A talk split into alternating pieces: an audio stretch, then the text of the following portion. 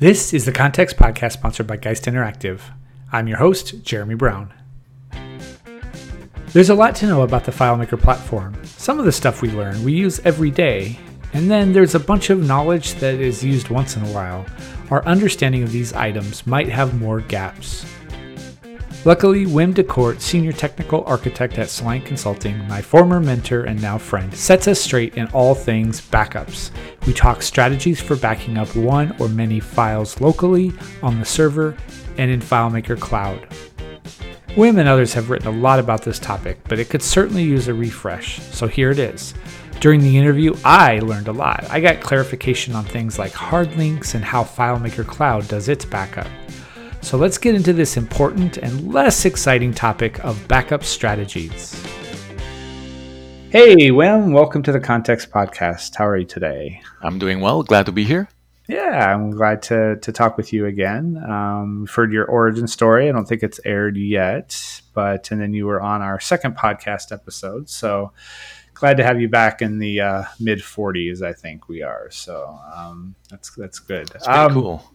Yeah, you know, it's it's it's really tough, but it's fun um, when people want to come on and talk about something technical and and you know just get into the nitty gritty of it. Um, it's it's it's fun. I'm actually finding a lot of integration episodes. We're we're doing a lot of integration episodes, a lot of JavaScript, of course, and just. It, it, it's fun to get really down in the weeds about it. You wouldn't think that a podcast would be a good forum for this, but people really want that. People are asking people ask me for more technical podcasts. So that's uh, good. Yeah, they don't like it when I get a little too uh, I don't know, storytelling or or philosophical, maybe.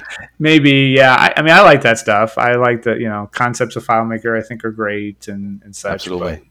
Yeah, transactional ideas are good. But anyway, so I am glad to have you on here. We're going to talk about backup strategies. And the reason we're going to do this is because I have, in the past couple of weeks, um, done some of my own research about this. And I swear, every time I Google FileMaker backup strategies, your name is comes up in Google right next to those three words. So you must have done a lot of work about a lot of writing and a lot of answering questions about backup strategies, right? Um, I have, I have, and it fits in with uh, with what we talked about in my origin story is the the importance of deployments, right, and, and backup strategies and everything around that squarely fits in with that. I was wondering, I was worried that this would be too small of a topic to to talk for an hour, but I don't think so. I mean, there's a lot to think about certainly things have changed in the past four or five years with i think with different ways to deploy um, the, your FileMaker file but and we'll get into that in a minute here but um, the other reason is because you know along with google i mean i think everybody just thinks of you as the backup strategy person i imagine at Soliant Consulting, you are the backup strategy person, right? You are the backup person, right? I, I, would say so. Um, and again, I think it fits in with being the deployment and the server guy, right? Yeah. I mentioned that when we talked about this um, a while ago about deployments in general, is that I, I truly, I truly believe, uh, from having seen a lot of that in, in the real world, is that the, our clients get the most value from the solutions by by having a good uptime by being mm-hmm. able to to work with those solutions without having to worry about um, it crashing and if it does crash, with with having something to go back to, so that they that they minimize the data loss, if if any data loss at all, right? So for me, that's really where the value of our solutions is. And yes, we will have to craft them so that they actually do what the client wants to do and that it's performant and all of that good stuff. But it's really in the deployment, I think, that a lot of the value is for the client. So whatever we can do to make sure that that deployment is solid and secure and performant and all of those things, uh, the better we we will be able to deliver that value to the to the customer. That's that's an interesting idea because we always talk about the development point. I mean, blog posts galore talk about you know making a list view scroll faster or you know doing this or that or in the best method but rarely do questions get asked or blog posts get written about about server stuff uh, especially backing up. So I know you write a lot. So you and Steven Blackwell do write a lot about that, but it's the less sexy part of FileMaker work, I think, right? And if we're lucky enough to work in a development shop, we just pass it off to some guy named Wim to do, right? yeah, exactly. It, I agree. It's it's not the sexy part of the development, right? The sexy part of development is is employing a new technique or discovering a new technique and or a new feature and being able to uh, to make it sing, right? Um, deploying, not so much. The um, it, it's a challenge that I have put out there in the many FileMaker DevCons that I talked about is, and and my challenge is simple: we are good developers, but are we good deployers? Uh, and I want people to think about that because there's a lot to be gained from from doing that well. You bring up an interesting point. Are we good? We're good developers, but are we good deployers? Does does everybody need to learn how to deploy uh, a FileMaker solution, or can we just pass it off to somebody like you or or Todd or whomever to deploy it? It's a really good question. Uh, the short answer is no. You don't need to be. You don't need to have the skills yourself, but you need to be aware of all the factors that go into making a good deployment. Um, it's sort of like the same question about uh, SQL or JavaScript, right? You don't need to be an expert on all of these things, um, but you need to be aware that they exist, what they can do, and at a very high level how you would go about doing that so that when you're in a conversation with a client and something comes up that you can speak intelligently about what is possible what is not possible. Uh, if you then want to turn around and, and pass it on to somebody who knows this stuff and does this every day i think that's just fine right? I, the FileMaker platform is deep and wide to the point that i don't think any one developer can really be expert at every single aspect uh, right? And that includes server deployments, that includes security, that includes mobile and WAN and JavaScript and integrations and APIs, right? So there's a lot in the FileMaker platform that it's okay if we focus on on certain aspects of that, as long as we're aware of the other things, right? Um, I think that's the key. I really hope that one day the certification test reflects this in some way. It's it's really tough to test everybody on every part of the platform, and it's tough to know every part of the platform. It certainly is, and I fully agree with you. And it's something that I know you and I talked about uh, once in a while in, in the last 10 years or so. I, I, and I agree with you. I think the FileMaker certification test ideally would certify certain aspects, right? So that you have somebody who uh, recognized because of his certification as a bit of a security expert or a, a server deployment expert or a um, an API expert or, or whatever it may be, right? Um, I think that would serve our, our community really well.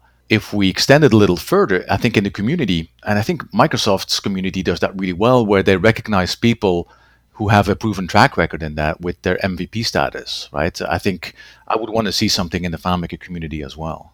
Have you seen any shifting of direction in that way in our community? I, ha- I have not.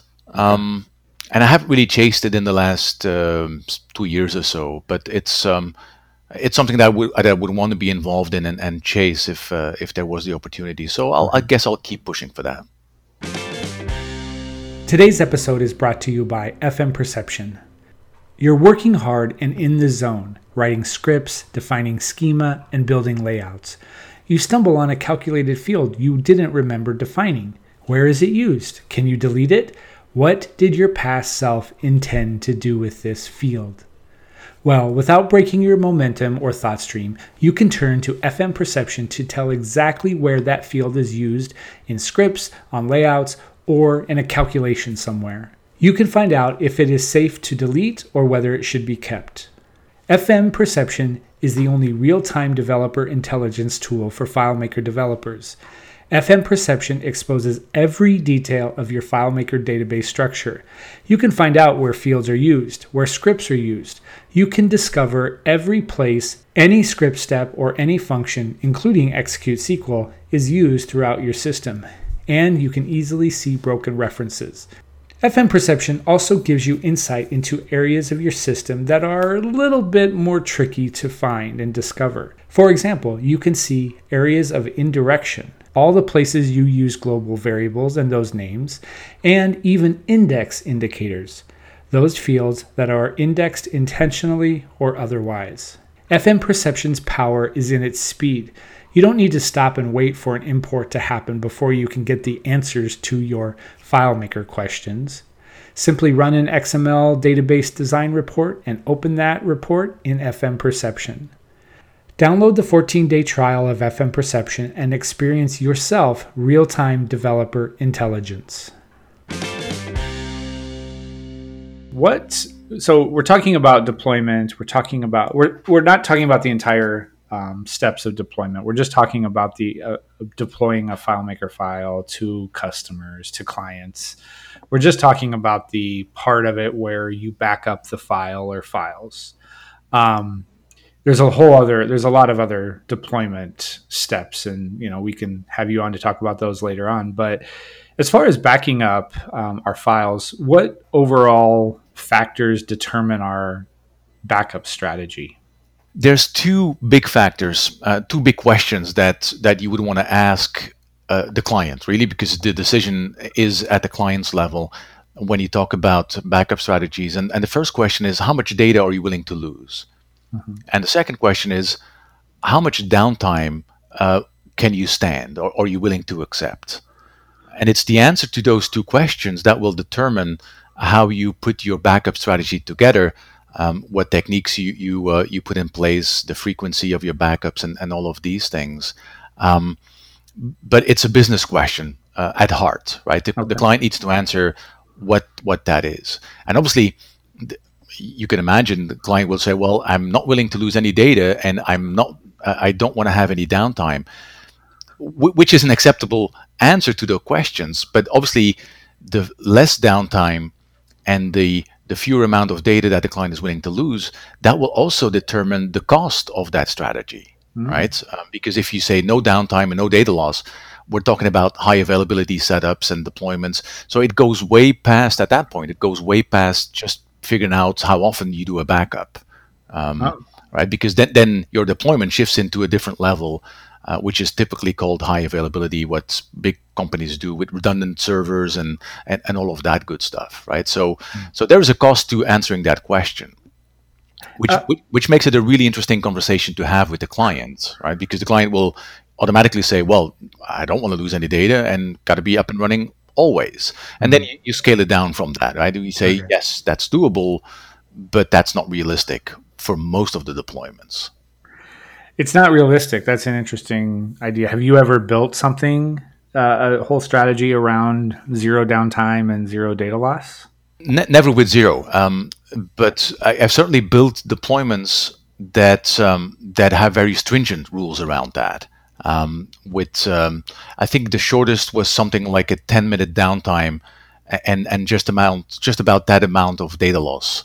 Uh, actually, the data loss was something like five minutes, um, five minutes and 10 minutes downtime, which is tough to do. Uh, there's a lot of moving uh, moving components to make that happen. In all of that, in that 10 minute, uh, maybe we'll get into specifics in a bit, but in that 10 minute window is that means someone's available every 10 minutes of the day to be, there's a human element to all of this, Absolutely. right?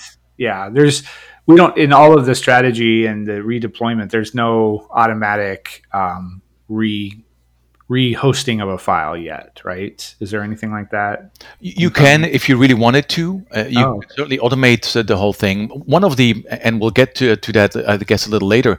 Uh, technology changes too, right? The, the, way that we we think of backups as backups done by a FileMaker server in the traditional way, and even that has has changed over time on on how FileMaker Server does that. Most of the FileMaker servers we we see, and certainly the ones that we deploy, are on virtual machines, which opens a whole different uh, slew of, of uh, possibilities for doing the backups. Right, we can now look at the hypervisor uh, snapshots and, and all of that good stuff, which are which which you can automate. So you can automate the backup, obviously, because that's we've always been able to do that. You can also automate the, the restore. Um, so you can certainly automate that. Whether you want to is something else, right? Because there's always that element that you'd want to know why you need to restore. Um, and sometimes you can make that. Sometimes you don't have the luxury of, of, sitting down and, and figuring out by looking at the logs why it went down in the first place. Sometimes you, you have to punt that until after you restore. Um, but but but there is that element where you'd want to have somebody eyeball it or make a, a decision what kind of restore this is ah, uh-huh. right because there, there may be different reasons why it's down Um, and it could be as simple as the files were closed properly, but the files are not available. And it's not really a restore, but it looks like the server is down. Uh, so you don't want to restore and potentially incur data loss if it's just a matter of opening the files again, right? So sometimes a crash looks like a crash and it's not a crash, and, and you need to make that judgment call before you take action. Um, but to your point, there's definitely more than just choosing a um, a technique or or, um, or, a strategy. Very often, it also comes with uh, procedures, right? You have to write the right procedure, and typically a multitude of procedures, where somebody, where you state what what the procedure is for, to, to say this is for a I don't know. Say that you have a deployment with multiple servers. Uh, and this could be like a single server crash where you say, well, here's a procedure if one server uh, is down, and here's a procedure if all of the servers are down, right? And that's very often where the, the human element comes into play. Okay. Somebody needs to make that judgment call, pick the right procedure, and then then work the right procedure. Time uh, time down and data loss is is the factor. You talk with your client about this. Do you is this something you do like right at the beginning of a project, or do you wait till you've got the file developed to to talk about this? It's a conversation that it's not the, f- the very first thing you talk to with the customers. Obviously, sometimes the customer brings it up because it's mandated and, and it's a very important aspect of, of the whole of the whole project. But it's it's a question that you want to keep in mind because sometimes the way that you architect the solution has implications for how you can do your backups and your restores. Interesting. Um, and it's uh, as a very simple example, if you have a fairly complex uh, solution with multiple tables and whatnot, you still have the choice of putting everything in one file, one physical file FileMaker file, right? Mm-hmm. Should you? Because if there's a lot of static data, it may be better to split that off because then you can take advantage of certain native backup um, efficiencies that FileMaker Server has, right? So, so sometimes the way that you would put things together, you do that in in with the backup strategy in mind as you're as you're going along. So it's something that you would mention to the client as you go along. You wouldn't wait until the end. Uh, you wouldn't lead with it either, but certainly it's something that is part of the of the specs gathering phase. Okay, so I'm trying to I'm I'm going slow here because I'm trying to make sure that I keep the thread going and and, and because this is complex. It's you're, you're right. It's not sexy. It's pretty complex to think through it's it's completely understandable though for a FileMaker developer, right? Just like I would advocate JavaScript is. You you you've learned it, other people have learned it. So it's it sounds complex here in this audio only podcast, but it's really understandable, right? Agreed. The um it's it, like many of the things if um, if a developer has never really considered it, then it's it's probably going to sound daunting and say, "Whoa, that's a whole different ball game." and, and it really is but it's not that difficult to get into right and certainly our community has a lot of good people who have done these things and and have have a lot of experience with this and, and are willing to help people right it, all it takes is asking a question on the community forum and away we go well well that's good to know so we can everybody can continue to listen so here so we're backing up our files um, in some way so that we um, we don't have any downtime or we have as little downtime as possible.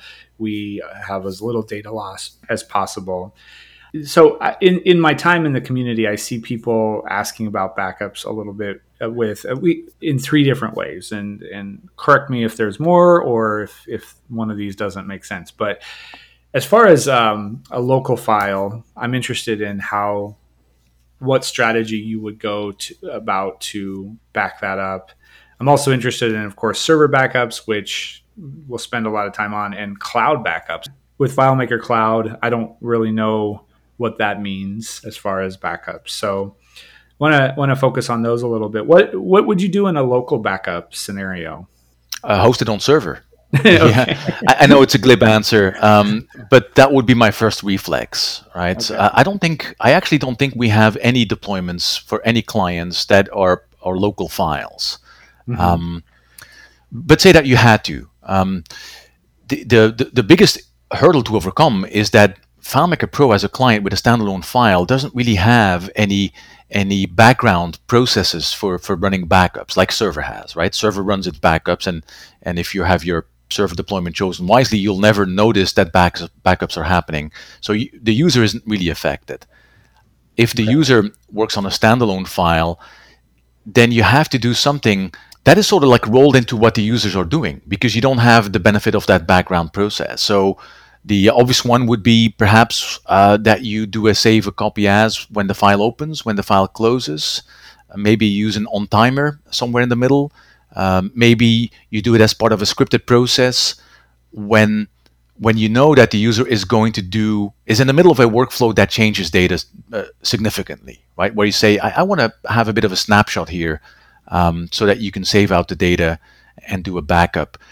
The biggest the biggest pain point is going to be that the user is going to notice, right? Especially if the file is of any significant size, because you're in the same foreground process that, that the user is in. So the user will will will know that you're doing a backup. Okay.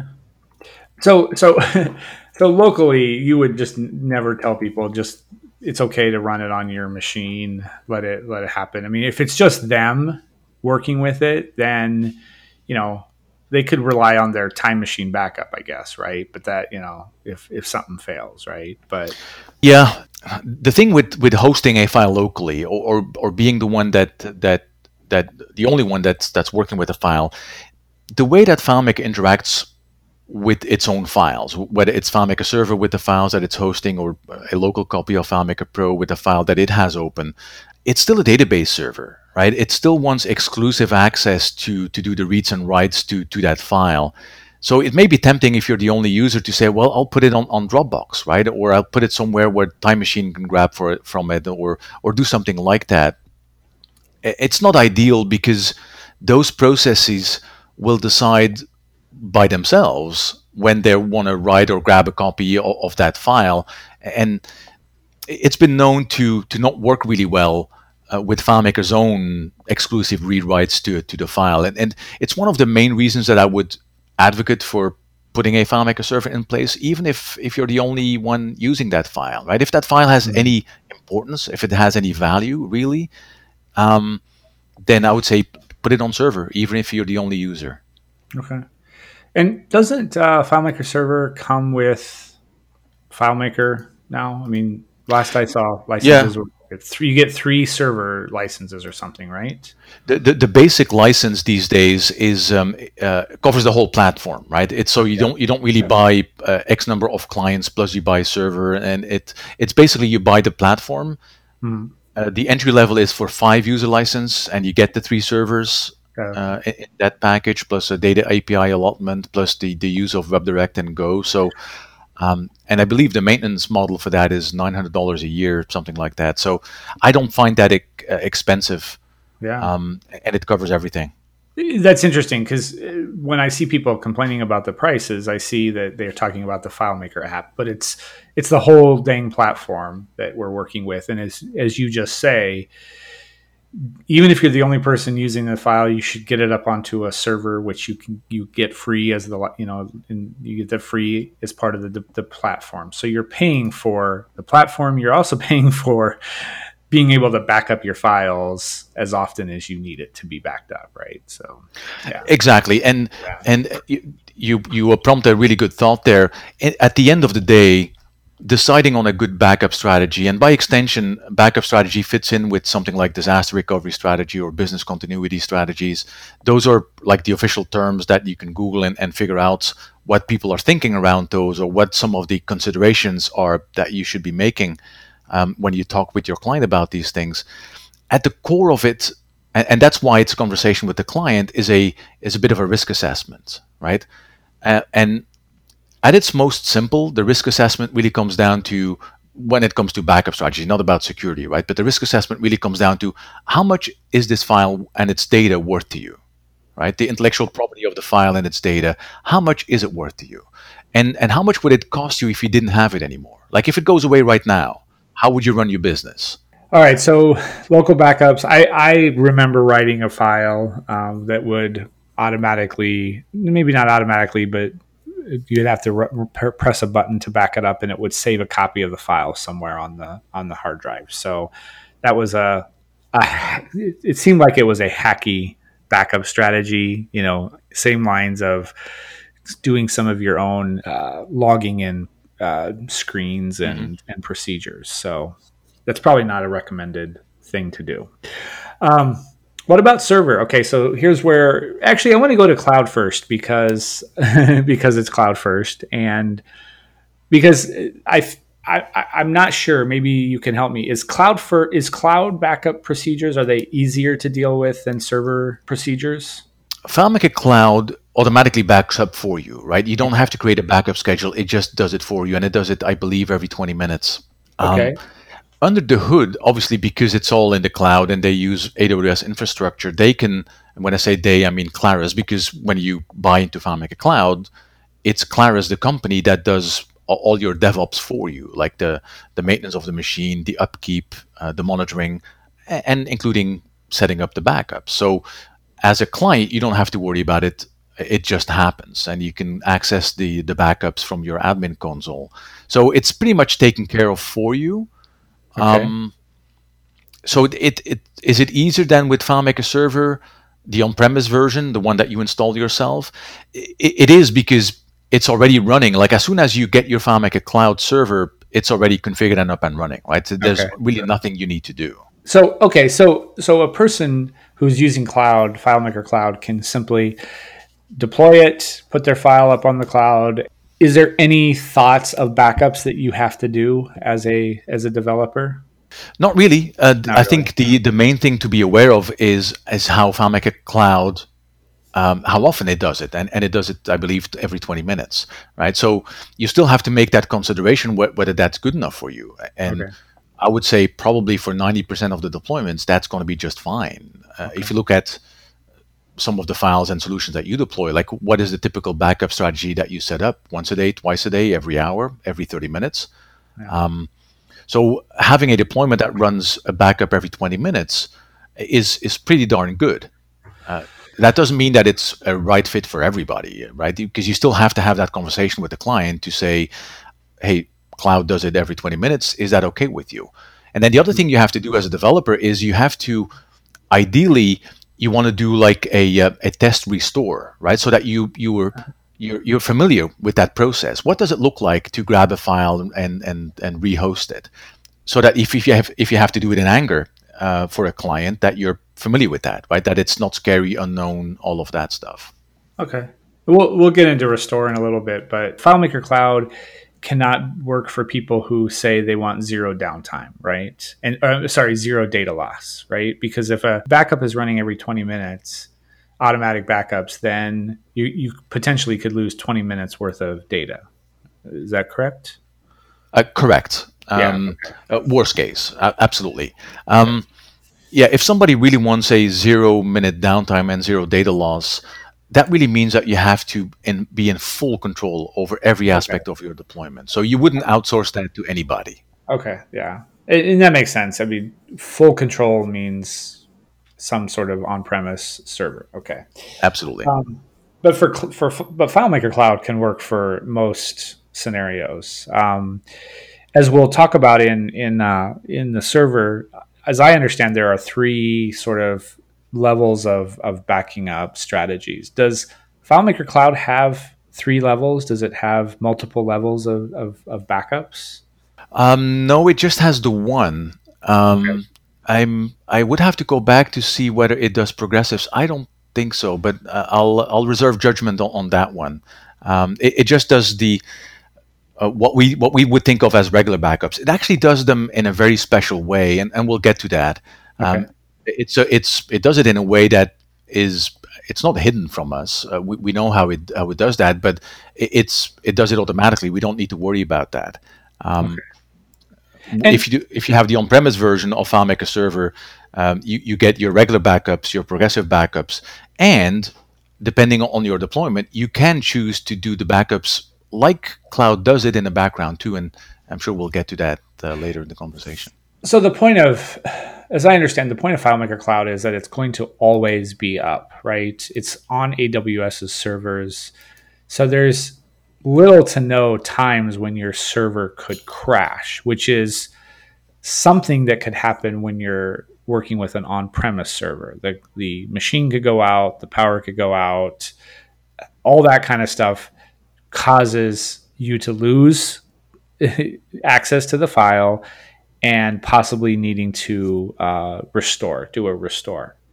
But Cloud FileMaker Cloud doesn't have that those problems, do they?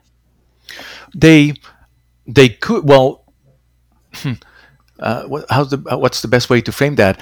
The um, FileMaker Cloud as a deployment is is governed by and monitored by the, the people at Claris, right? So they have a support team that looks at those things, looks at the logs, get the advanced warnings if something is about to happen. So they can use all of the AWS tool set okay. uh, to make sure that the server has um, uh, the best possible uptime. Okay. Right? Uh, could it still crash? Yes, it could. Right. Okay. Uh, but then as a client, you can rely on the fact that the Claris support team is going to take care of that. Oh, okay. um, and and that's it. If you if you have an on-premise server, um, and that's sort of like the, the whole thing with backups and and and uh, and having a good set of number of, of backup sets to restore from and all of that stuff. That's really the tail end of your your deployment. That's sort of like the backstop. Ideally, you'd never need to or want to restore from a backup. Um, so hopefully, and okay. that's another uh, totally different uh, topic. But ideally, your deployment also includes good monitoring so that you get advanced warning of things that are about to happen so that you can take proactive actions instead of waiting for the crash to happen and then having to restore from a backup. All right so let's let's move into server because this is where at the moment a lot of people are at and it's it's what you would recommend instead of local um, and it it gives you complete control. So you mentioned a bit ago that FileMaker Server comes with a, a complete backup strategy, right? It has incremental backups, progressive backups, and what was the third one? The the third one would be the new um, startup uh, recovery or the startup restoration feature, oh. um, which is a little iffy at this point in time, but it's it, it is part of the tool set. It, it sounded to me like it was a restore, not necessarily a backup, but it it is doing some backing up of the data obviously if you're going to restore it right so yep okay. exactly so so yeah it's a little muddled i guess it's not a, a backup mechanism in and by itself um, and actually uh, let, let's start there because i think that's okay. a good way to to think about strategies and tools, right? Because FileMaker Server doesn't really come with a backup strategy. It comes with a set of tools okay. that you can use to build your your strategy with um, to, to your liking based on the answers to those two questions, right? So it really comes down to being able to take backups. The if we start with the traditional one, that is the backup schedule. If you look at a backup schedule, you get to choose which files you want to back up, um, what the frequency is in which you want to back up, like, meaning how often. The, the the third aspect to that that is really important is how many sets you want to keep right? When, when we go back to the two original questions, is uh, how much data are you willing to lose? That is going to dictate the frequency in which you back up, right? If the client says, I, I can like it's okay if if I can go if I have to go back to a backup of that's an hour old, I'm fine with that. Then obviously your backup interval would be every hour. Um, okay. So that'll give you if you only keep one set, which is the backup of one hour ago, you only have one restore point, right? You can only go back to to the backup of an hour ago, and and that fits with what the client expects, right? If something catastrophic happens, I can go back to the, the state of an hour ago. But what if the client comes to you and says, you know what, um, I deleted an invoice uh, yesterday evening. Um, could you take it? Could you restore just that invoice for me? right? And it's not an uncommon question. Oh. It doesn't really fit into a disaster recovery kind of strategy. Um, but at that point, you'd wish that you have multiple restore points, right? So multiple sets that you kept. So when you set up the backup schedule in FileMaker, you set the interval to fit whatever the, the maximum amount of lost data is, but you also set the number of sets that you want to keep. So you can go back to an hour ago, two hours ago, three hours ago, how, however far you want to go back, right? So that that is the the um, the normal traditional FileMaker backup schedule. And you you're really in you're, you're in full control, right? You can dictate the interval and how many sets to keep. That's interesting that you would. I, that you would want to keep multiple backups for the reason that someone says delete I deleted an invoice two days ago or last night or whatever. Um, I as I was working on a deployment, I was thinking about this. Like, why would I keep more than one backup? So, especially incremental, maybe the the hour ones, maybe you don't need to keep uh, many of those, but maybe another schedule is the daily ones, and you're keeping multiple of those. Do you do you have a like a when you when you go to set up a bunch of schedules? Do you have a certain sort of default in mind for like incremental the the the the more frequent the 15 minute ones versus the daily ones? Sure. Um, I think the the incremental backups or progressive backups, as they're sometimes called, um, in and by themselves are not good enough as a backup strategy for me. Right? It's clearly it has to supplement um, the the traditional, the usual, the regular backup schedule, so that the two go hand in hand. And the main reason for that is progressive backups only gives you two sets, right? Um, so I think the default interval is is really short. It's like five minutes, meaning that if you keep to the default, you'll get a backup set that is five minutes old when it's ten minutes old. That's it. Um, so it, that's not really a good backup strategy, an overall backup strategy. I would say absolutely do use them, right? Because they will give you the most recent backup sets. So say that you change it to run every 15 minutes. Uh, as a total, a bit of a segue, but clearly the, the shorter you make the intervals, the more often backups will happen. And backups are very intensive on disk I.O. Yeah, I was going to. Disk I.O. also happens to be one of the two main bo- probable bottlenecks of your FileMaker server to begin with. So clearly, your backup strategy has an impact on on what server you choose, right? What server specs you choose. So that that is not something that we should forget. But going back to the main point, the progressive backups gives you two sets, um, and and if you say you change them from five minutes to run every 15 minutes, you'll have a backup set that is you have a set of data that it will be 15 minutes old and one that is 30 minutes old at most. Mm-hmm. I think that's good. That gives you something to restore to. And then if you say I'll also do one every hour, and I'll keep those for say eight hours, which is usually like a full working day. Um, then I'll do a daily backup, um, which just keeps one set.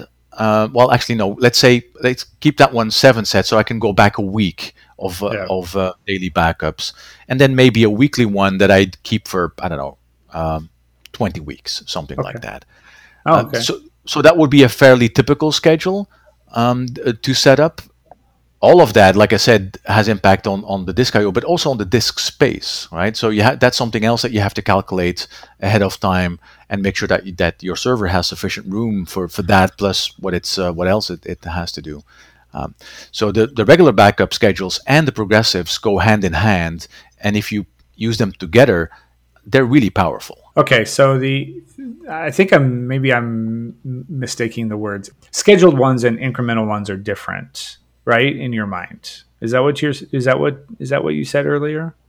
Or they, they, are they are different in the way that they are two different and distinct features of FileMaker server okay. right? so you, you can figure them separately. Okay so a, a, a, schedule backup is one where you set the schedule yourself and you say i want it to back up every 15 minutes. I want it to back up an hour. Um, you have different schedules. Th- those are the scheduled backups. Okay. And yep. that's the one where you tell it you can i want you to save the la- the the, the 10 most recent uh, backups. Okay. Correct. But an incremental or progressive backup you can only keep two talk to me about how the incremental or the the, the progressive backups work is there some i never understand which file i can pull you know there's two files on your hard drive on the server machine you can use one of them, you can't use the other. Can you help us understand that? Sure. The, um, the main thing is that both the regular backups and the progressive backups, uh, when they're done, will produce a full set of your files, right? Okay. Uh, the, the set is always complete. Okay. There's such a thing called hard linking, and we can get into that uh, later. Um, but that's the main thing to remember. Like when a backup is done, it's always a complete set of your files. Okay. A, a regular schedule will actually take a full copy of your files and, and move it to the to the backup uh, destination folder. That that's just how how they work, right? It, they basically say, "Hey, I got this whole file. I'll copy it over. That's my backup."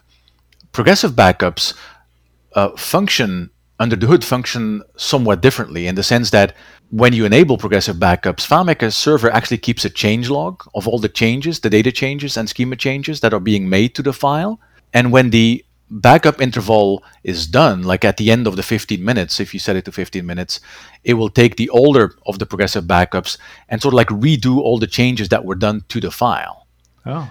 So in that sense, it's faster than the equivalent taking just a bulk copy of the file and moving it to the backup uh, schedule. And that that's that's the reason for its existence, right? It can do the backup faster because it has less work to do. Uh, huh. It just functions completely differently.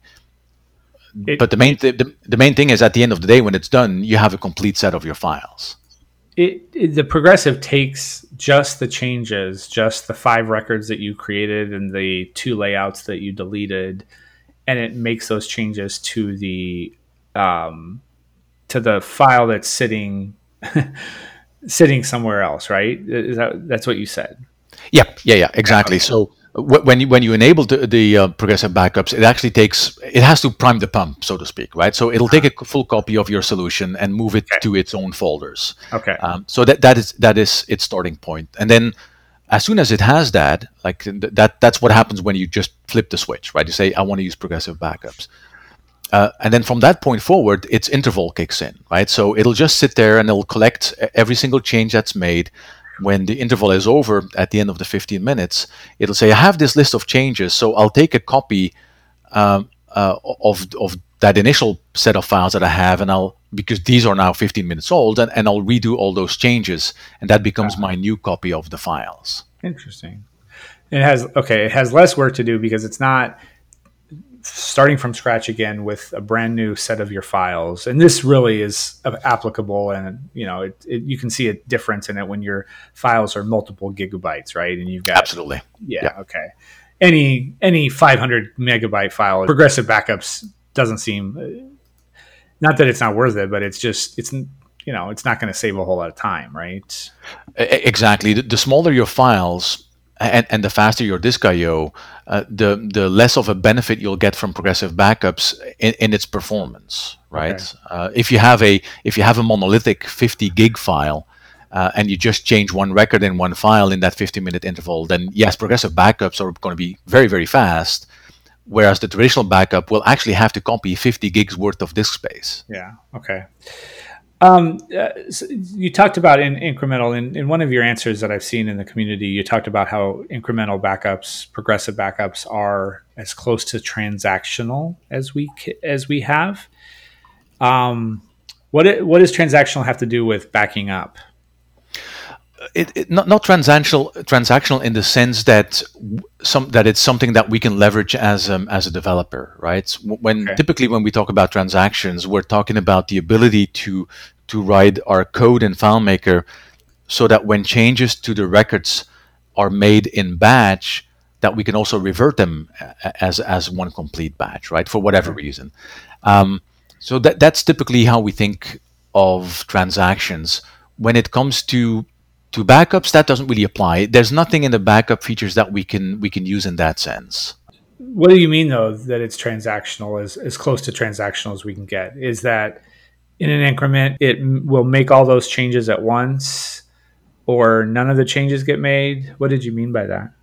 The the context for for mentioning transactions when it comes to backups is is more um, around the, the that change log right? Oh, okay. Where, where, where those then get get applied. So the transactions that all the users collectively have made, plus the developer when it comes to schema changes in the file, that, that's all like your transaction log that FileMaker server keeps. Okay. But, but we don't have insight into it. It's not something that we can leverage as a developer. Okay.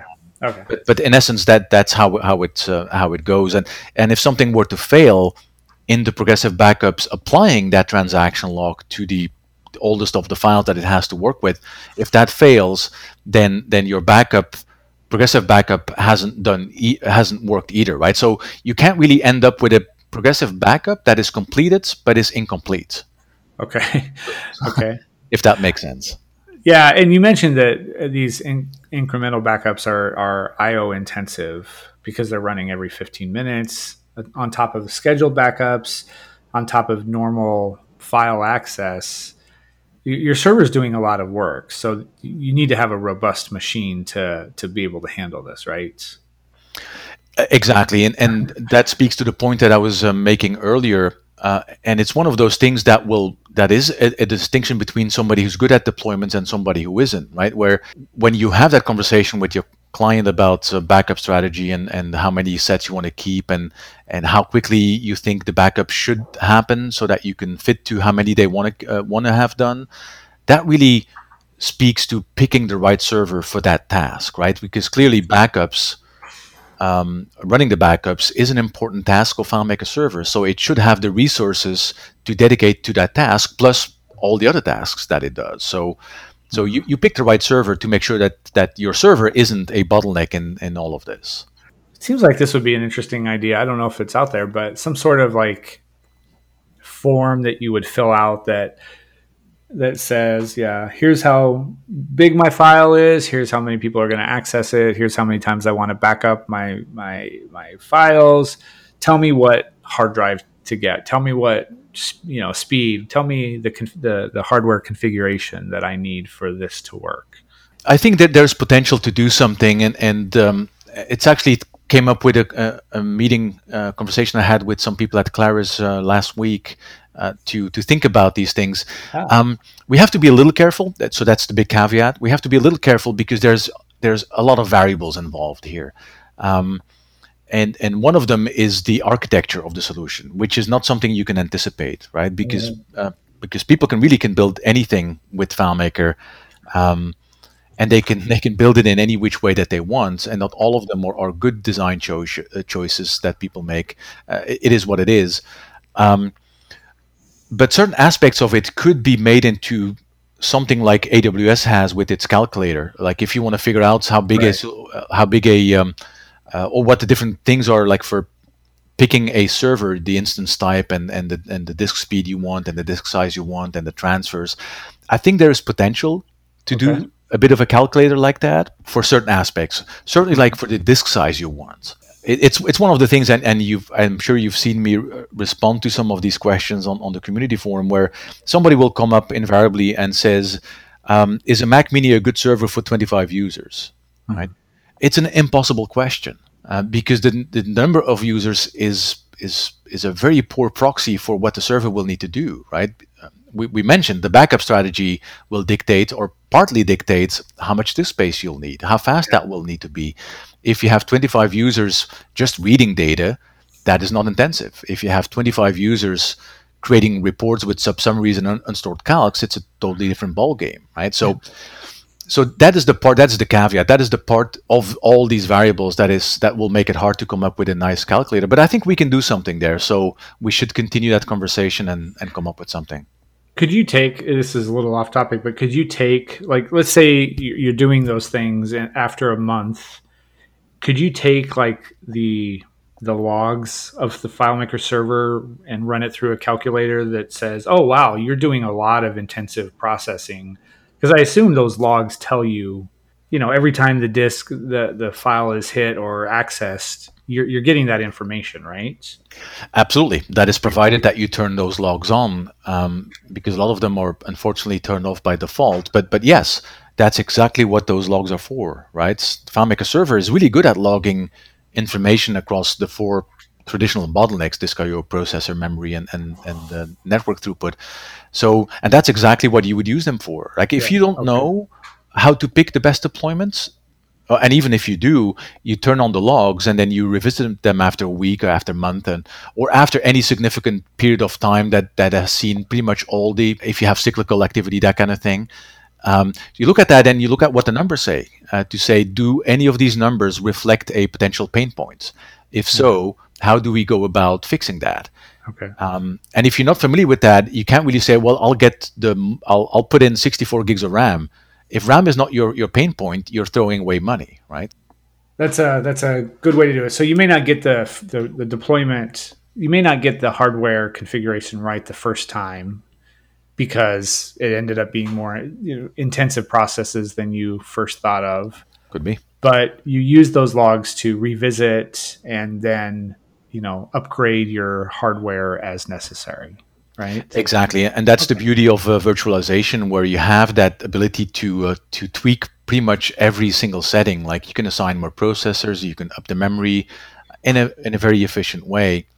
Um, and even if you pick the right deployment, like you look at the lo- at the logs after after a week, after a month, and and nothing shows any potential pain points, and you say, "Yep, I did my my job re- well." Yeah. It's really good to hold on to those logs because, say, six months down the road, the client says, things have become much slower. We don't know what's wrong. Yeah. Then you can look at the logs and compare them against your initial benchmark and, and see which of the numbers have changed. Seems like this is you're right. This is a good discussion to have throughout development because if if if, if you only ask a client at the beginning, okay, how many times do you want to back up and so forth, you're only getting one part of the hardware configuration needs. We're kind of veering off topic, but this is interesting and it's it's in my head, so I want to, you know, if if if your developers are developing intensive PSOSs, perform script on servers, or or intensive processing that you weren't aware of as the server guy, you could have still built the wrong configuration for them because backing up is part of the what stresses the machine, but it, but it's also the entire front end access, right, and the processing. So you want to have this conversation with your developers, and you want to kind of revisit it throughout the development process. Okay. Absolutely, and yeah. almost never is anything static, right? Um, uh, and it could be every single aspect. Maybe the, maybe the client puts in a new switch or, or, or, switches its Wi-Fi routers, or all of a sudden they hire five more people, right? Yeah. Um, so these things are going to change over time and and it's good to have numbers because numbers don't lie. Uh, numbers are there, and, and it gives you it gives you peace of mind too to be able to say I have my baseline from way back when yeah. when everything was fine, and I have now I have something to look at and to look for instead of just shooting from the hip and making wild guesses as to what could be uh, what could be happening. Have you written about this specifically, like using the the logs to, you know, like yeah, it's been a while. Been a while the um, okay. so it's not a, not a bad thing to revisit. Yeah, it's just another data point that that people would need to look at throughout the life of the uh, file and as it's been deployed. So okay, it's it's one of those things where, and this is um, uh, again a bit of a segue, but it like I said, it's it's top of mind for me, and it fits into this. Um, with the advent of lots of things like machine learning and AI, for me, feeding the, the the FileMaker logs to something like that so that it can learn your normal and then uh-huh. alert you when it's something is abnormal i think is is now possible right? It's within within reach. This used okay. to be the thing of the future and and, and very uh, very uh, iffy but but i think it's becoming more real and not that hard to do if i could just find the time. You could have your philips hue lights turn red when when things are abnormal right? When exactly. when it and exactly and and here's here's a really cool thing where where things are about to turn abnormal, right? Because oh. that's where the real power is. Because anybody can tell you after the fact that something went wrong. It's it's knowing ahead of time that is the really cool thing. You can have that fish start to sing a song. Absolutely. When things go bad. Absolutely. I'll uh, I'll find that that DevCon session and, and put it in the notes. Um, so I, I, see a lot of uh, people asking about moving backups off of the, the particular machine. Is that part of a backup strategy, and what is involved in in that process? Sure. Uh, any good backup strategy, and not limited to FileMaker server stuff, but in general, anytime you do backups, is there's there's such a thing called the three two one, um, mm-hmm. and it means that you in essence, it really, what it really means is that don't put all your eggs in, into the same basket, right? Okay. Don't don't do all your backups only on your FileMaker server machine, right? Because one of the disasters that you need to cover is if that machine goes away, right? If all your backups are on that machine, then that means that also your backups are, are gone. Clearly, you don't want to do every backup off machine because that will impact the time it takes to restore, right? So you want to have uh, your most recent backups on the machine because that's the fastest to restore but you also want to make sure that you have them on a different medium um, in different places, right? So back up to the cloud, back up to your network somewhere. Uh, so do something that you, uh, and again, uh, how often you do that and where you put them, th- that really comes into into into your chosen strategy, right? Um, and that's why you have to cover these bases with procedures because uh, one of the procedures would be restore from from the progressive backups because that is going to be your most recent backup and it's going to be on the machine. But what if it's not there? Like what where do you go after that? That should all be in that procedure because that procedure is going to give you that peace of mind that you don't have to panic like if something happens right? You can just read and choose and and and, uh, and follow along the instructions that you've basically built ahead of time. So yeah you, you want to have something uh, away from your machine so how does it? How do you do that physically? With uh, like, let's let's talk about just a FileMaker server. Do you have a an external drive, you know, just plugged in that you are manually moving files over? Are you? I typically use whatever the operating system allows me to do. Um, okay. Uh, and it's a question that does come up a lot in the community where somebody has an external drive uh, or, or has a network location and, and they want to make FileMaker server backup to that.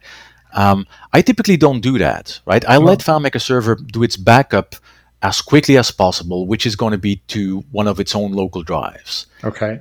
And then I invoke something from the operating system to say, now zip this up, or, or just plain copy it across the network, or copy this to the cloud. The, the main reason being is that FileMaker Server is done, right? FileMaker Server has done its backup and it's available locally the the flip side of that is if I didn't do that, if I wanted to have FileMaker Server write directly to the network, that's going to be much slower than having FileMaker Server back it up locally, right? Mm-hmm. It's okay. and it, not only is it slower, it's also a lot more fragile. So if something goes wrong on the network while FileMaker Server is doing its backup, you have no backup. Okay. If you let FileMaker Server back up locally and then do the operating system, uh, have the operating system uh, move or copy the files to the network, if something goes wrong in that copy to the network, you still have your backup on the local drive, right? You can still use it. It's still a valid thing to restore from. And that's the main reason why I would I wouldn't let FileMaker server do the backup to uh, to something off machine. I would use the operating system uh, for that. Uh, okay. Uh, just copy it to a network share that's on, on somewhere on the network, or use something like S3. S3 has excellent command line uh, utilities that you can use to uh, to just sync to the cloud. Yeah, describe that for me. That's using AWS if you if you're hosted on there.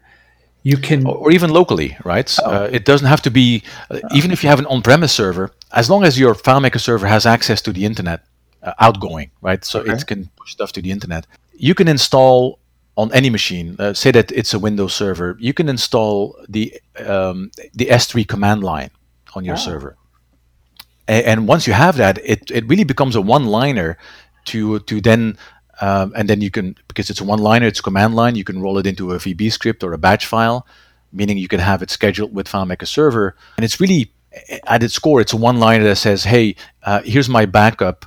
Uh, sync this to uh, to my S3 bucket in the cloud." and you're done. It's it's as simple as it gets. And there's some good blog posts uh, from people in the community that that have working examples of that.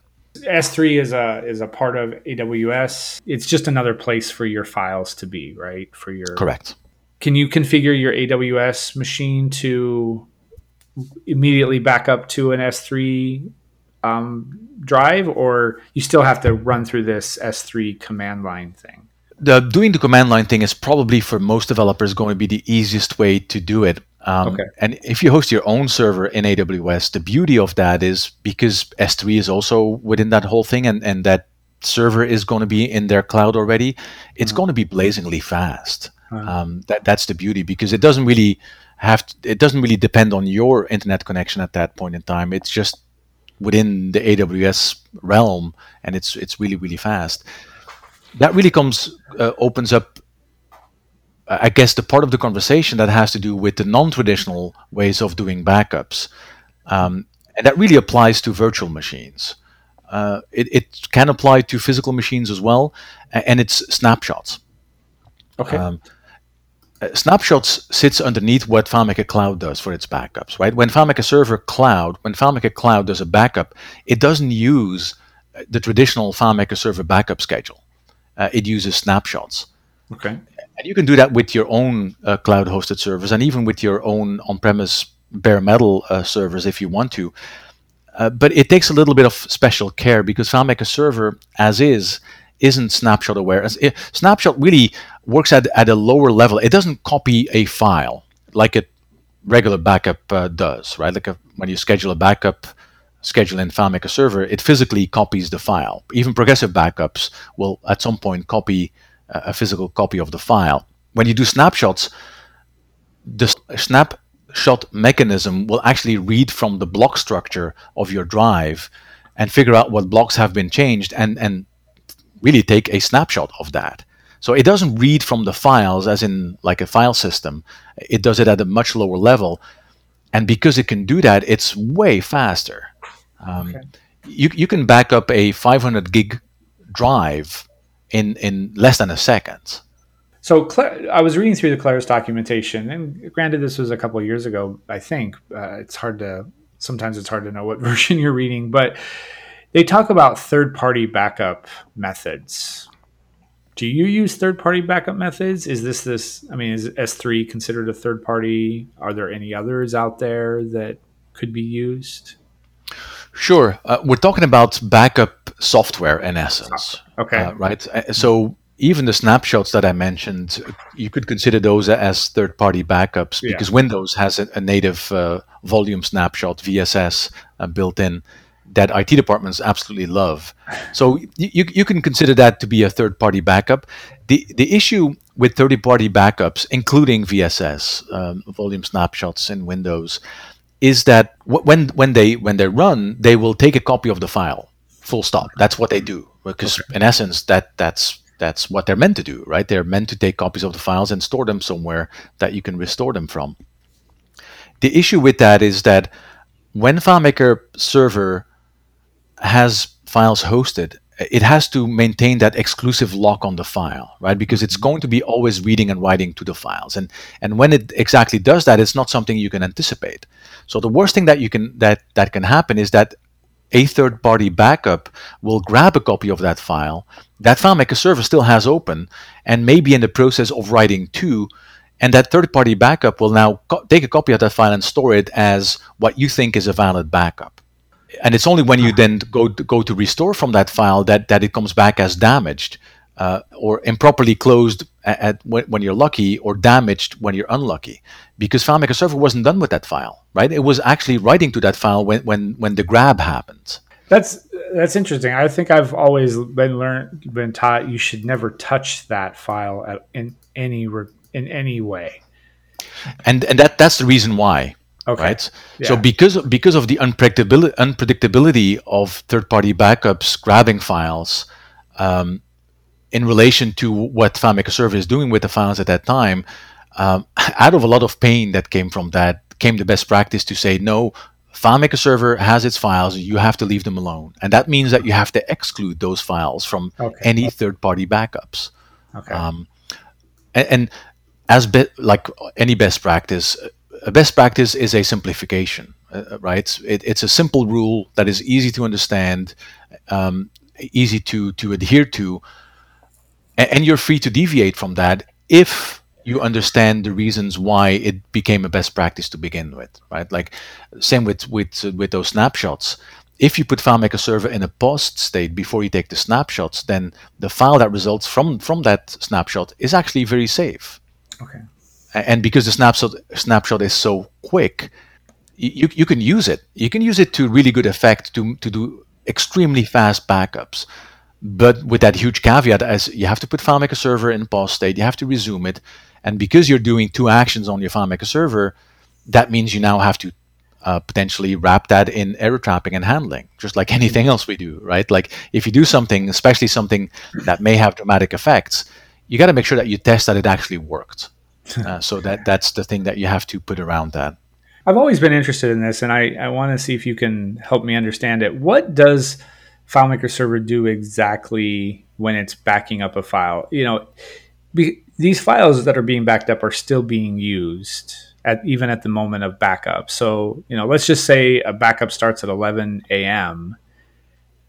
Does does FileMaker takes the file, the open file that people are logged into, and it begins to back it up. Anything, any changes made between 11 a.m. when it starts and when it finishes are not part of that backup. They're going to be part of the next backup, right? Um, so describe to me describe to me what's actually happening. What is FileMaker Server actually doing? For simplicity's sake, let's say that we have one big file, 20 gigs, that needs to be backed up, right? Okay. Uh, and, and for the records, I'm not a big fan of big monolithic solutions, but for simplicity's sake, it'll do. Um, so you have 10 active users, they're all working away in the file, and 11 o'clock comes around and it's time to do a backup. What FileMaker Server will do, it will actually start copying the open file, right? So it doesn't suspend the user's activity at all. Users can just continue to do. It'll start copying the open file because FileMaker Server has lock on that file, so it knows exactly what it's doing. Because you may be thinking, "Hey, didn't we just say that you could you should leave it alone?" right. Well, FileMaker Server obviously knows what it's doing, so but it'll start copying the file without locking it or closing it. When it's done copying the file, it will very briefly pause the file. So that, that happens at the very tail end. So FileMaker has a 20 gig copy of the file uh, that that reflects the state at, at 11 o'clock at the beginning of the backup. So anything that happened to the file since it started copying the file will now be synced into that copy of the file.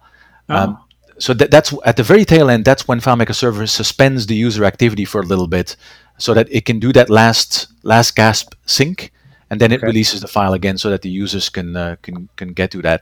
Typically, the users don't see that, right? It's only when you have like huge files and a marginal server resources why processing and disk I/O that the users would uh, would see this uh, thing. That's when the users would get the coffee cup uh, symbol. Okay. Um, so th- that's how it works. Okay. Have you? Uh, that's that's that's that's interesting. I didn't realize that it did a last bat a last gasp sync. So that's that's pretty cool. Um, uh, it'd be fun to test that, you know. But you you kind of would need a 20 gig file because that'll take a lot of time. It'll take relatively a lot of time versus a 500 megabyte file to back up, right? I mean, I could not make any changes in a 500 megabyte file during the backup process.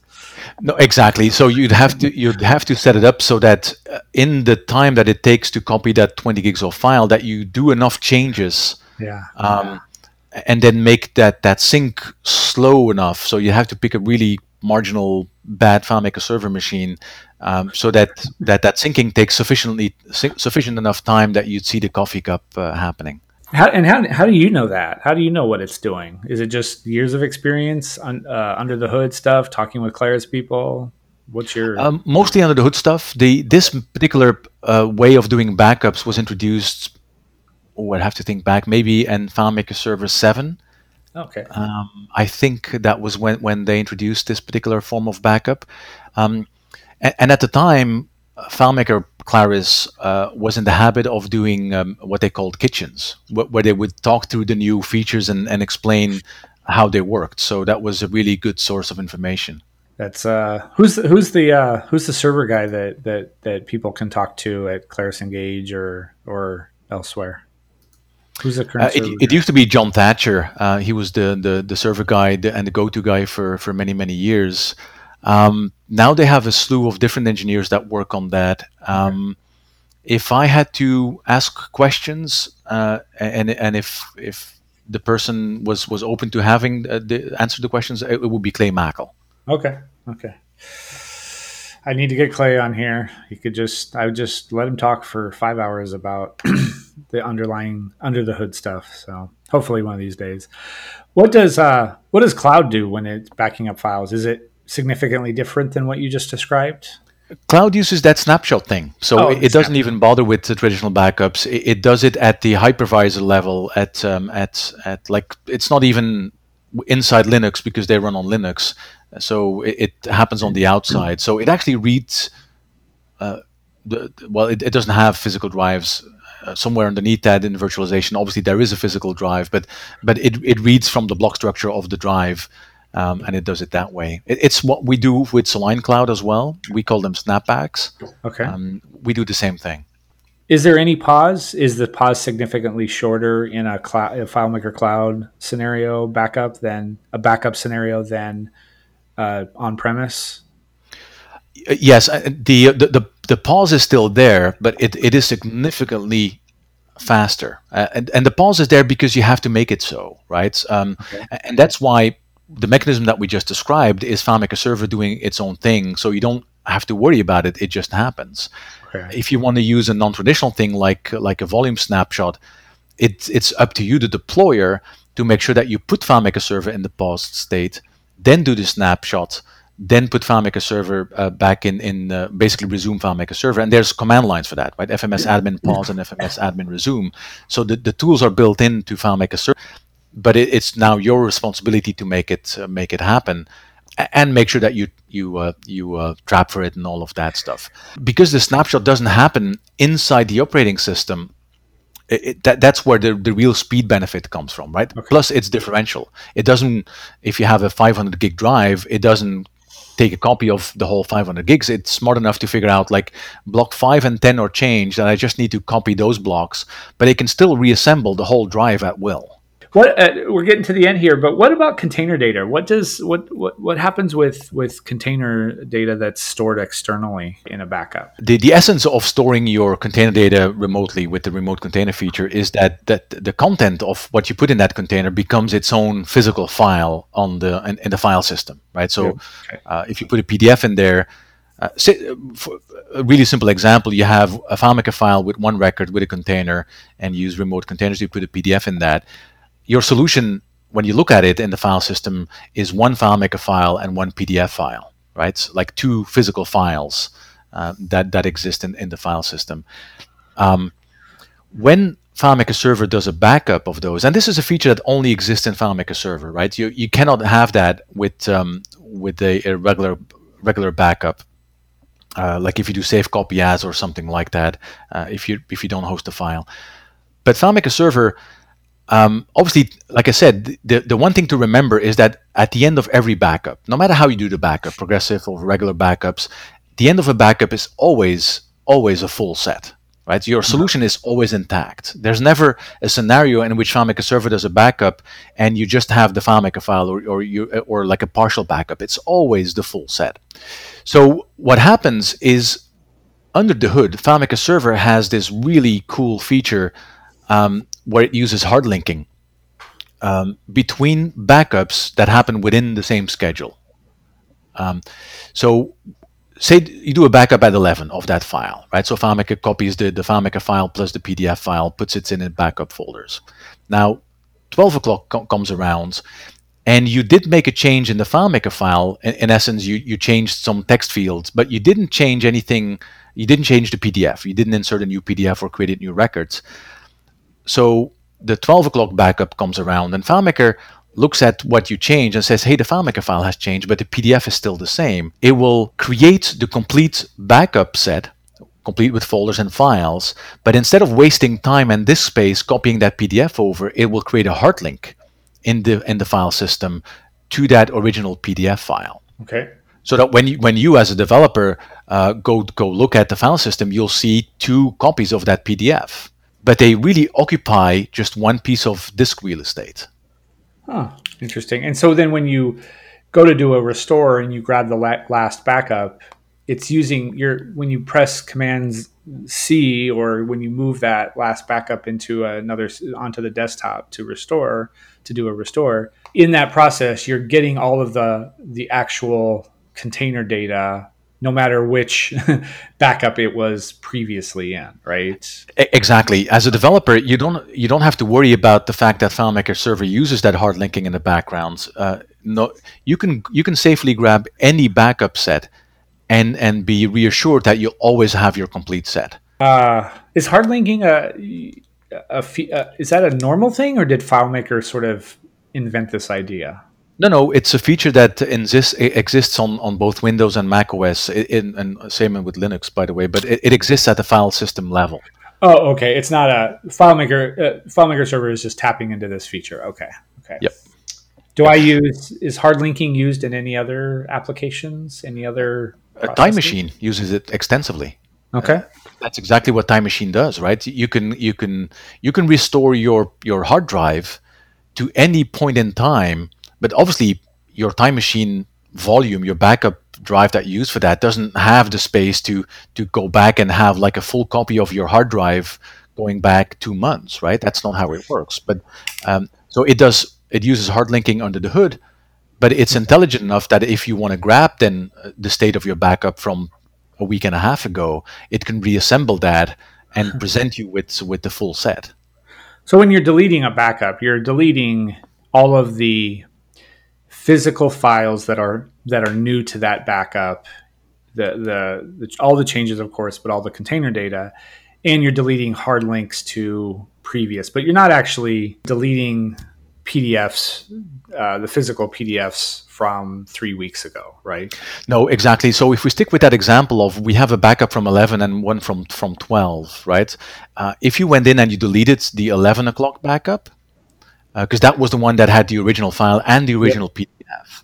Uh, if you when you delete that, uh, when when you go oh. in and you instruct the, the, operating system to say go and delete these files. What the operating system does is, is it'll look at that PDF and say, and what it, it'll know, it says I have two hard links to that file, right? One one that points to the 11 backup, one that points to the 12 backup.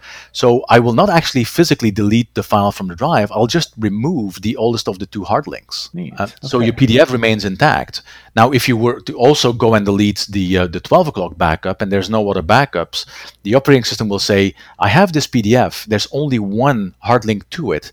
So I'll delete the hard link, but I'll also clear the disk space for this. Interesting. We we've talked all about backups here. I think we've we've gotten most of what I was interested in. Um, I'm sure there's stuff that I don't know um, still that forgot to ask you. Um, do you have time to to take the next step and talk about um, restoring, or um, do you I'm good. need to? Nope. You're good. Okay, we can we can go for a little longer. First of all, this is a silly question, but are there any downsides to a robust backup strategy? is that is, is, would somebody look at their strategy and go, "This is overkill. This is too much"? the uh, not if you answer the questions to begin with, right? Um, and, and, obviously, business needs change over time. And like I said, nothing is really static. So it would be one of those things where I don't know at every opportunity if it's been long enough since you put a particular backup strategy in place to go back to your client and say, hey, while we're looking at this, does this still apply? Do you still need so many backups? Or do you, at this point in time, need more backups because maybe their solution has become more important, not less important, mm-hmm. right? So it's a bit of an ongoing conversation as part of your um, as part of your customer management, right? And, and it's a good opportunity to to have a conversation with your, with your clients uh, as well and help them think through things like disaster recovery, business continuity. Clients love that stuff, especially the smaller ones who are not inherently thinking of this themselves. As consultants, we can bring a lot to the table. Um, so it, it's you can really add a lot of value to your conversations with your clients by by doing this stuff. So yeah, the, restore that that's very often a pain point. Like we, we, as developers and deployers, we often put backups in place and then and then basically stop right there. Right? We say, hey, we got backups. Um, and then something happens and we have to restore from the backups and we restore and either there's files missing or or the the backup um, hasn't worked or, or or the files are damaged by the backup and we don't know why that came so the restore is is very often where where things that are misconfigured will come out and hopefully you catch them ahead of time which is why best practice is to to practice these restores, right? Um, become familiar with how to do it, how long it takes, and and help cap capture errors in, in the backups uh, ahead of time before you actually need them. That's that's an interesting idea. It, it seems to me, backing up the backup strategy is very it's very hands on. It's not just set up a, a couple schedules and be done with it. It's it's a lot more. It's looking at the logs. It's looking at uh, you know it's it's it's doing manual or or setting up a, a, a, batch file to do this the the offloading to another drive. It's very it's very hands on process. Um, and you just mentioned testing a, a restore. That's an interesting idea. I don't think I've ever heard that as something to practice, but it makes sense because you don't do that every day, right? At least you hope you don't do it every day. You've got to get it in your muscle memory, your your brain a little bit, so you know what to do in the event that this that you do need to do a, a, a restore. Exactly, and, and, bigger companies will insist that you do that because that's part of their protocol, right? That's okay. they have big IT departments, so they have all the, the, the procedures and processes in place to do that, and they will they will insist that you practice them twice a year or something like that. Um, the same principle holds true because there's a lot of value in that. And again, the reason why is to reduce risk, right? Because I've been around enough disasters uh, to to see, and I've done it myself, where you're un- you're under the gun, right? Like the client calls you, my server is down. Um, I, I, I, need I need my files up like immediately, or I'm going to lose a big chunk of my business for the day. So you're you're stressed out. You're under the gun. You, you go to the server. You can't find the backups. You don't know which backup is the latest. Uh, wh- whatever the reason is, right? Um, so you're flustered. Um, you're in a bit of a panic, and and when you're in that state, very often you'll make the wrong decision. Uh, that's just the nature of the game. That's just what happens when you're under stress. So the whole point of rehearsing this, and and if you're not rehearsing it, then at least have it written out as a very simple step by step. Here's where you go. This is the location of the backups uh, with a link to it, so that you can just click on it and go to that network share. Um, do this, do that, right? So that it takes a lot of the stress away, where you just have a checklist in front of you to say, "This is what I need to do." And and obviously because because that's the downside then because there's nothing worse than having a checklist that is out of date which is why you should revisit once in a while to say is this still valid? Um, because maybe part of the restore is is that you have to stand up a new server and not just restore the files. So you need to know where where are my FileMaker server installers? Where's my license key? Uh, so all of these things right? I know you, Soliant Consulting. They, you're, you're, you've got this sort of delegated out, but this really seems like a good delegation kind of opportunity seems very efficient to delegate it to people who can just focus on server and just have access to everybody's server, all the client servers, and just focus on the backup strategy and changes and then the restore. Is- absolutely, absolutely, and this goes back to what we said in the beginning. Um, I think it's unrealistic to expect that every single FileMaker developer knows all about this stuff and, and yeah. is sufficiently proficient in, in, writing such a procedure and, and all of that stuff. Um, it's more about being aware that these things exist, that it's probably a good idea to have them. Outsourcing that, there's nothing wrong with that. Sure. However, the worst thing that can happen, and we see that in a lot of small uh, and medium businesses where they no longer have a dedicated IT person, right? They, they outsource their IT to, to one of those IT shops. Um, it's going to be a given that those people probably don't know anything about FileMaker Server and, and its best practices. Um, right? So so maybe they will use Windows volume snapshots because they think, well, if it's good enough for Windows, it's going to be good enough for FileMaker Server. Um, and, and and they'll they'll just do that. The client and they'll explain to the client, hey, don't worry about it. We got the backups covered. We use uh, Windows VSS for that. What they don't know is that they should have put FileMaker Server in the pause state.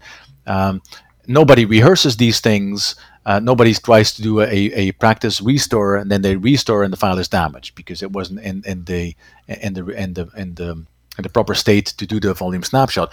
And and I think that's where the conundrum is, right? Because a mm-hmm. small file, FileMaker developer who's mostly focused on FileMaker development will rely on the uh, IT outsourced company to, to know these things, but they may not know. So how do you solve that?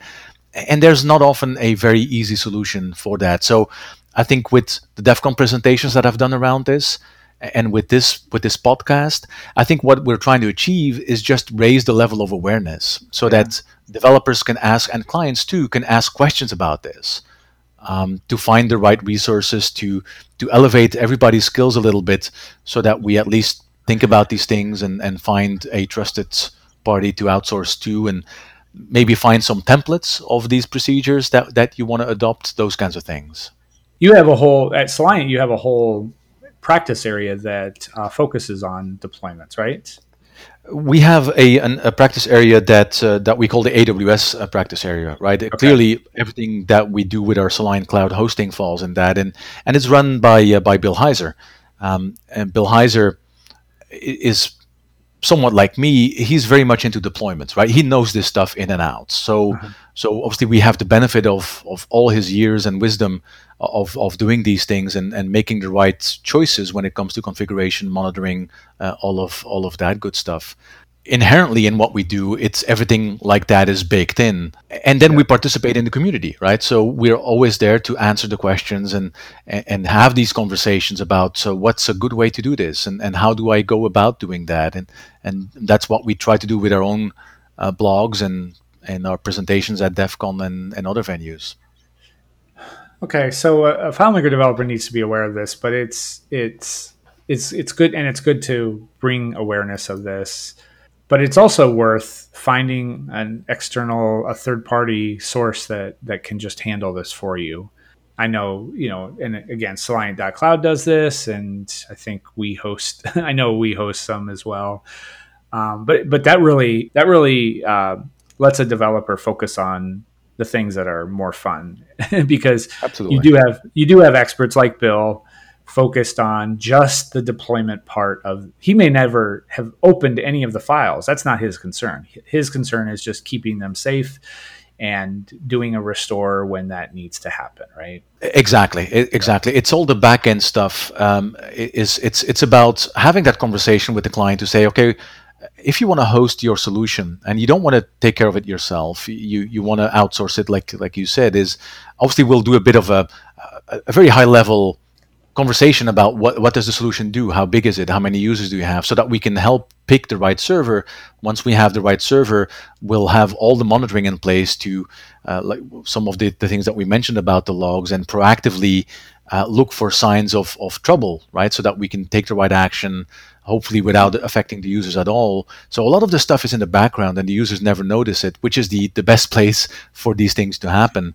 Yeah. Um, so we, we take care of of, uh, of all of that, uh, uh, obviously, and and then when you want to add something else to that, that's why we we call it the AWS practice. It's everything that AWS has to offer. It's like I don't know how many services they have close to 2000 or something all of them are fair game to uh, to to hook up to your solution and and make your both your deployment and your solution do exactly what you want it to do so give us the step by step make it as simple as possible so that everybody can write this down how do you do a restore it, it really starts with with figuring out what, what uh, it, let's say it's a simple scenario. Your FileMaker server is still up and running. You still have your server available, right? Because otherwise it's a totally different scenario. But your server is still up there, but you need to replace your files with it with a recent backup, right? Um, the first go-to would be your progressive backups because those would have the most recent set of data, right? So you go to progressive backups, you uh, you copy, don't move. You copy a set over to where your uh, typically your hosted files are stored, um, and that's it, right? So you okay. copy, don't move. You copy them over. Uh, typically, I would probably save the the whatever the, the original set of hosted files were because hmm. maybe you want to do some some forensics on it, figure out how badly they are, what happened to them. So you want to save those off somewhere, and then uh, uh, copy over a set of your progressive backups, go into your admin console, open the files, and you're done, right? So if you have that backup strategy working really well, a restore can be as simple as just a couple of minutes, right? Yeah. The but copying and then pasting that takes time, right? So if your gig if your file is 20 gigs, that's going to take a little while to do. So it's you, you would hope that your server is up to the task, right? That you have um, a, one with sufficiently fast disk I/O that even copying a 20 gig file is going to be really take no more than a couple of minutes. But that's good to practice, right? So you see how long it's going to take, so you you know, and you, then you can go back to the to your clients and say, yes, I've practiced this. It'll take 13 minutes to restore or whatever it is. Absolutely, absolutely, and, and th- that is so crucial, right? Because if you do a dry run, um, then you know what you're getting into. Because maybe you promised your client that you can do this in five minutes, and yeah. physically it's impossible because the file is too big and the machine is too slow. Which then uh, opens that that part of the conversation. You can go to the client to say, "Hey, this is what you asked me to do. I cannot do it with what you're giving me." Right? Either we uh-huh. change the architecture of the file, break it up into smaller files, or you have to get me a new server with faster disk I/O. Well, this is uh, this is very good, and I've actually learned a lot from from hearing you talk. I, but this is it's good to know. It's good to know all this stuff. At least have a passing understanding, so that when this happens or when you're forced to think about it, you have resources and. Uh, this episode can be one. I'll make sure and link to any blog posts you've written, as well as um, you know Soliant Cloud. People can take a look at that and see what what services you all offer uh, in that in that space. Um, wow. Well, this is a lot. I think we're we're we're good here. I'm trying to look at my questions. No, I, I guess the the last question is: Should you ever use a crashed file in uh, in uh, in your work? A short answer is no, right? Okay. Because um, uh, because you don't know what happened to the file. You don't know whether there's something uh, lingering in that file that will at some point uh, m- make it come up as unhostable, as damaged, and, and all of that stuff, right? So so hopefully the backup strategy you have put in place and what, whatever you practiced on restores is going to get you to the place where you'll never have to. Well, this is this is great, and you and like I said, Steven Blackwell have written about it. What other people in the community are uh, backup strategy experts? Oh, there's a good number of them. Um, just two that uh, pop in my brain almost as soon as you asked uh, the, the question. The, uh, the the people at Lesterius in Europe, uh, Koen van Hulle and, and his team are pretty good at this. Um, uh, Greg Lane is a really good resource for, for all of that stuff as well. Um, so so yeah, there's there's a lot of people that are really proficient at this. Okay. All right, I'll be sure and find them. Um, before we go, what what uh, what else are you, what else are you working on? What is Soliant working on that you'd like to plug and, and shout out here? Oh, um, lots of things, right? My my uh, list of to dos is is endless, and I like it that way because uh, it makes that I'm makes it so that I'm never bored. Uh, right now, uh, these last couple of weeks, we've been spending a lot of time on the Linux version of FileMaker Server. Um, I think that's going to be big for for anything that has to do with deployments. Oh, okay. um, so we're really looking forward to the release of that one.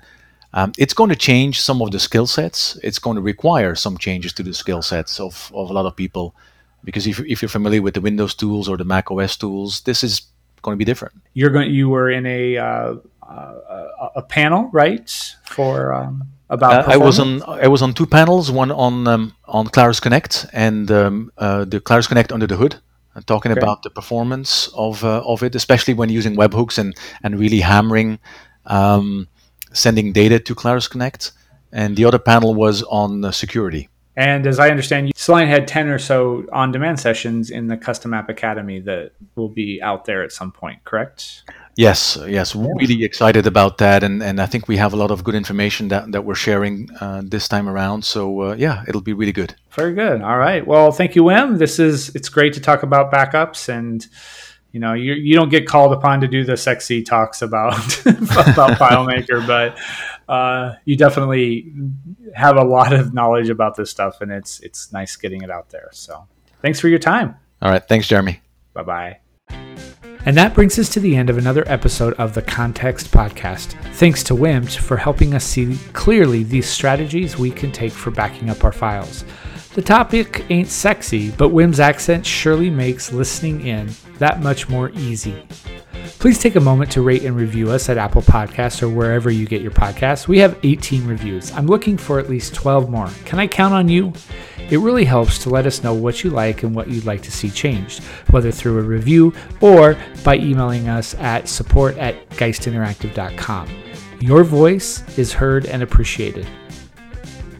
Until next week, remember the context podcast is king.